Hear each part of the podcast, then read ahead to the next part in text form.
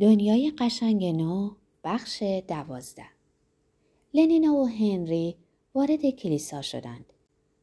فضا گرم و از فرط بوی انبر و صندل تا حدی خفه بود. انبر و چوب صندل دو عنصر طبیعی پرکاربرد در ساختن عطر است. شانزده نوازنده سکسوفون مشغول نواختن یک آهنگ مشهور قدیمی بودند که چون بطری کوچک و خوب من نباشد یکی بطری در جهان. چهارصد زوج روی پیست شفاف به رقص پنج قدم مشغول بودند. لنینا و هنری هم به زودی شدن چهارصد و یکمین زوج.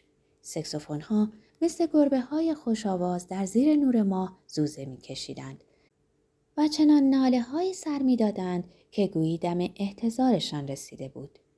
کور هولانگیزشان سرشار از قنای هماهنگی رو به اوج گذاشت. بالاتر و بالاتر رفت و سرانجام رهبر ارکستر با یه تکون دست نوت کوبنده پایانی این موسیقی را رها کرد و یک بار جان شانزده نوازنده بیچاره را به لب رساند.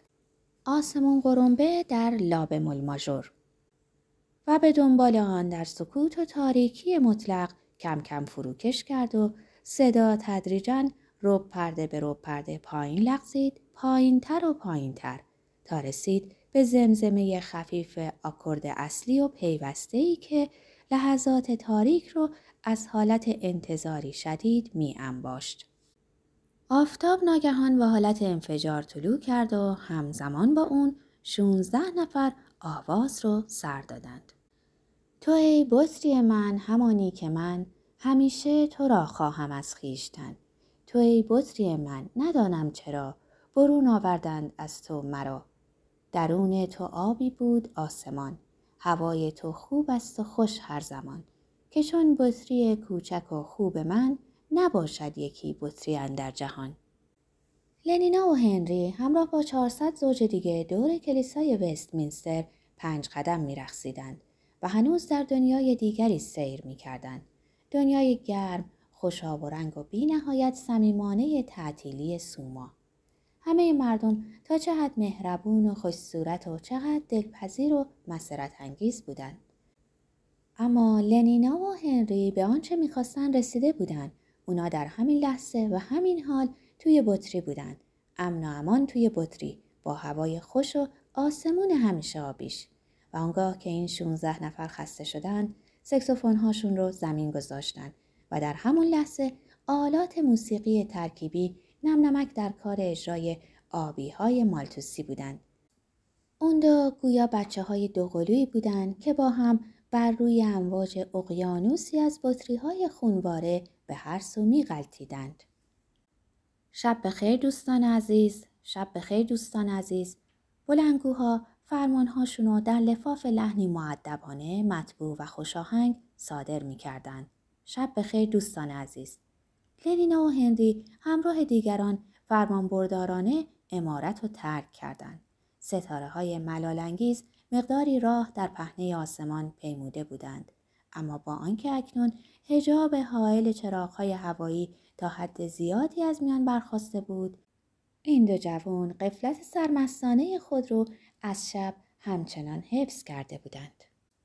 نیم ساعت قبل از تعطیلی کاباره حب دوم سوما رو بالا انداخته بودند که دیواری سخت نفوذناپذیر بین عالم موجود و ذهن آنها کشیده بود.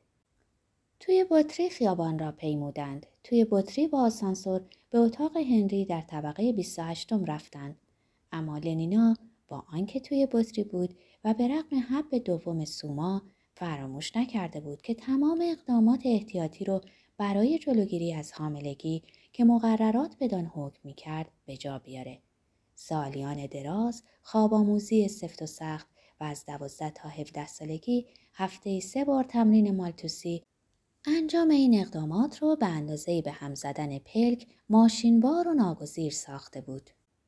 لنینا هنگامی که از حمام برگشت گفت تا یادم نرفته بگم که فانیکران می‌خواد بدونه که اون کمربندی رو که به من دادی از کجا گیر آوردی. هر سه شنبه در میون برنامه فعالیت های مربوط به همبستگی برنارد بود. بعد از صرف شام پیش از وقت در آفرودیتوم که اخیرا هلموندز طبق ماده دو به نمایندگی اونجا انتخاب شده بود از دوستش خدافزی کرد. روی بام تاکسی گرفت و به راننده گفت که به سازمان سرودهای جمعی فورتسان پرواز کنه. ماشین چند صد متر بالا رفت و سپس متوجه مشرق شد و هنگامی که دور زد بنای قولاسا و قشنگ سازمان سرودخانی پیش چشم برنارد پدیدار شد.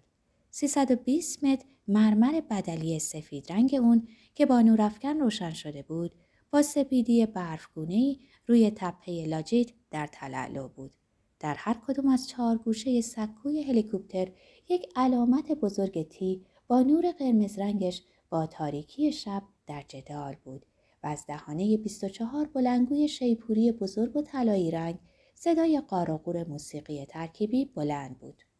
نخستین بار که چشم برنارد به ساعت سازمان سرودخوانی یعنی ساعت بیگ هنری افتاد با خود گفت دیدی دیر کردم و بله هنگامی که داشت کرایه تاکسی رو می پرداخت زنگ بیگ هنری ساعت رو اعلام کرد.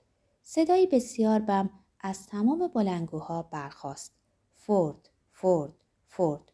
تا نه بار. برنارد به سوی آسانسور دوید. ساعت بیگ هنری به طنز در مقابل ساعت معروف بیگ بن است. تالار بزرگ مخصوص مراسم جشن یوم الفورد و سرودهای جمعی در ته ساختمان واقع بود. بالای اون هر طبقه صد اتاق و جمعا هفت اتاق تحت استفاده گروه های همبستگی به منظور انجام برنامه دو هفته یک بارشون بود. برنارد به طبقه سی و سوم رفت. راه رو شتابان پیمود. لحظه پشت در اتاق شماره سی و دو ده تحمل کرد. سپس صداشو کوک کرد در را گشود و داخل شد. فورد را شکر که آخرین نفر نبود. سه تا از دوازده صندلی که دور میز مدور چیده بودند هنوز خالی بود. بیان که توجه کسی رو جلب کنه دزدکی به نزدیکترین صندلی خزید و آماده نشست که تا افراد بعدی وارد شدن با اخم و تخم نگاهشون کنه. دختری که دست چپ او نشسته بود پرسید امروز بعد از چی بازی کردی؟ با مانع یا الکترومغناطیسی؟ برنارد به او نگریست. مورگانا روتشیلد بود و ناچار شد با شرمساری اعتراف کنه که هیچ کدومو بازی نکرده. مورگانا حیرت زده به اون خیره شد. سکوتی ناراحت کننده برقرار گردید. سپس مورگانا به حالت معنیداری رو برگردوند و مرد ورزشکارتری رو که سمت چپش نشسته بود مخاطب قرار داد. برنارد با درماندگی با خود اندیشید عجب شروع خوبی برای برنامه همبستگی بود و باز شکست تازه‌ای رو در جبران مافات برای خود پیش بینی کرد. ای کاش به جای جست روی نزدیکترین صندلی به خود مجال اونو داده بود که دوروبرش رو نگاه کنه. می‌تونست بین فیفی برادلاف و جوانا دیزل بشینه. ولی به جای اون کورکورانه خودشو کاشته بود بغل دست مورگانا.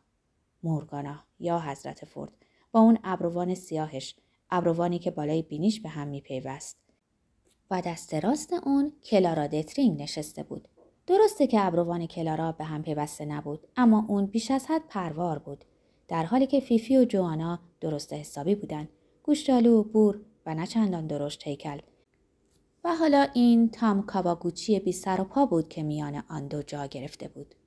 آخرین نفری که وارد شد ساروجینی انگلس بود. رئیس گروه با لحنی خشونت آمیز گفت دیر کردین دیگه تکرار نشه. ساروجینی عذرخواهی کرد و توی صندلی خودش بین جیم بوکانوفسکی و هرورت باکونین خزید. مردان و زنان یک درمیون و در حلقه تسلسلی پایان ناپذیر دور میز نشسته و منتظر بودند تا به هم بیامیزند. در هم ادغام شوند و دوازده ماهیت مختلف خود را در یک وجود بزرگ محو کنند. رئیس به پا خواست و بر خود علامت تی کشید.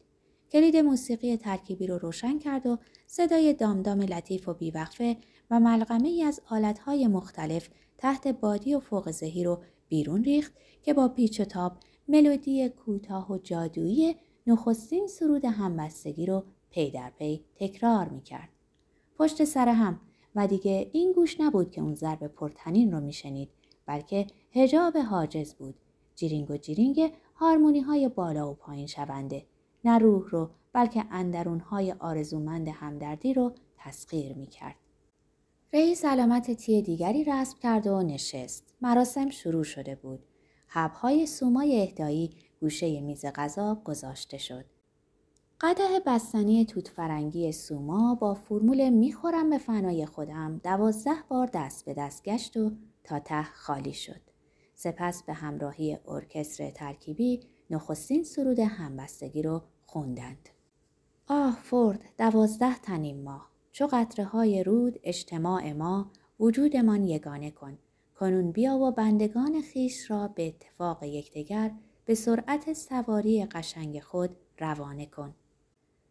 دوازده بند حاکی از آرزومندی و بعد قده بار دیگه دور گردونده شد و حالا با این فرمول می‌خورم به سلامتی وجود برتر همه نوشیدند. موزیک بیوقفه می نواخت. تبلها صدا می کرد. داران با دروم به هماهنگ اسواد در امعا و احشای رقیق شده اونها چنان اثر کرده بود که فکر و ذکرشون رو به خود مشغول داشته بود.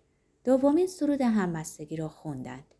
بیا وجود برتر رفیق اجتماعی بدل به یک نفر کن دوازده نفر را در آرزوی مرگیم چرا که بعد مردن شروع خواهیم کرد عمر بزرگتر را دوازده بند دیگر اکنون سوما داشت اثر خود را میبخشید چشمها درخشان و گونه ها برافروخته شده بود نور خیرخواهی قلبی همگان نسبت به همدیگه با لبخندهای شاد و دوستانه از چهره ها می تراوید. حتی دل برنارد تا حدی رقیق شده بود. هنگامی که مورگانا روتشیلد برگشت و با محبت به او لبخند زد، منتهای سعی خود را کرد که لبخندش را پاسخ بده. اما صد افسوس که ابروان مورگانا آن دو ابروی پیوسته هنوز سر جاش بود. نمی‌تونست اونو نادیده بگیره. هرچه کوشید نشد که نشد. رقت قلب برنارد به حد کافی نبود. شاید اگه بین فیفی و جوانا نشسته بود شاید قده برای سومین بار به گردش درآمد مورگانا روتشیلد که در نوبت او دور قده تازه می‌شد گفت می‌خورم به افتخار ظهور او. صداش رسا و سرشار از وجد بود. نوشید و قده رو به دست برنارد داد. او نیز در حالی که صمیمانه میکوشید تا ظهور او را نزدیک احساس کند تکرار کرد می‌خورم به افتخار ظهور او. اما آن ابروها همچنان آزارش می‌داد و ظهور حضرت برای او بی نهایت دور می نمود. نوشید و به کلارا دترینگ رد کرد و با خود گفت یه بدبیاری دیگه حتم دارم.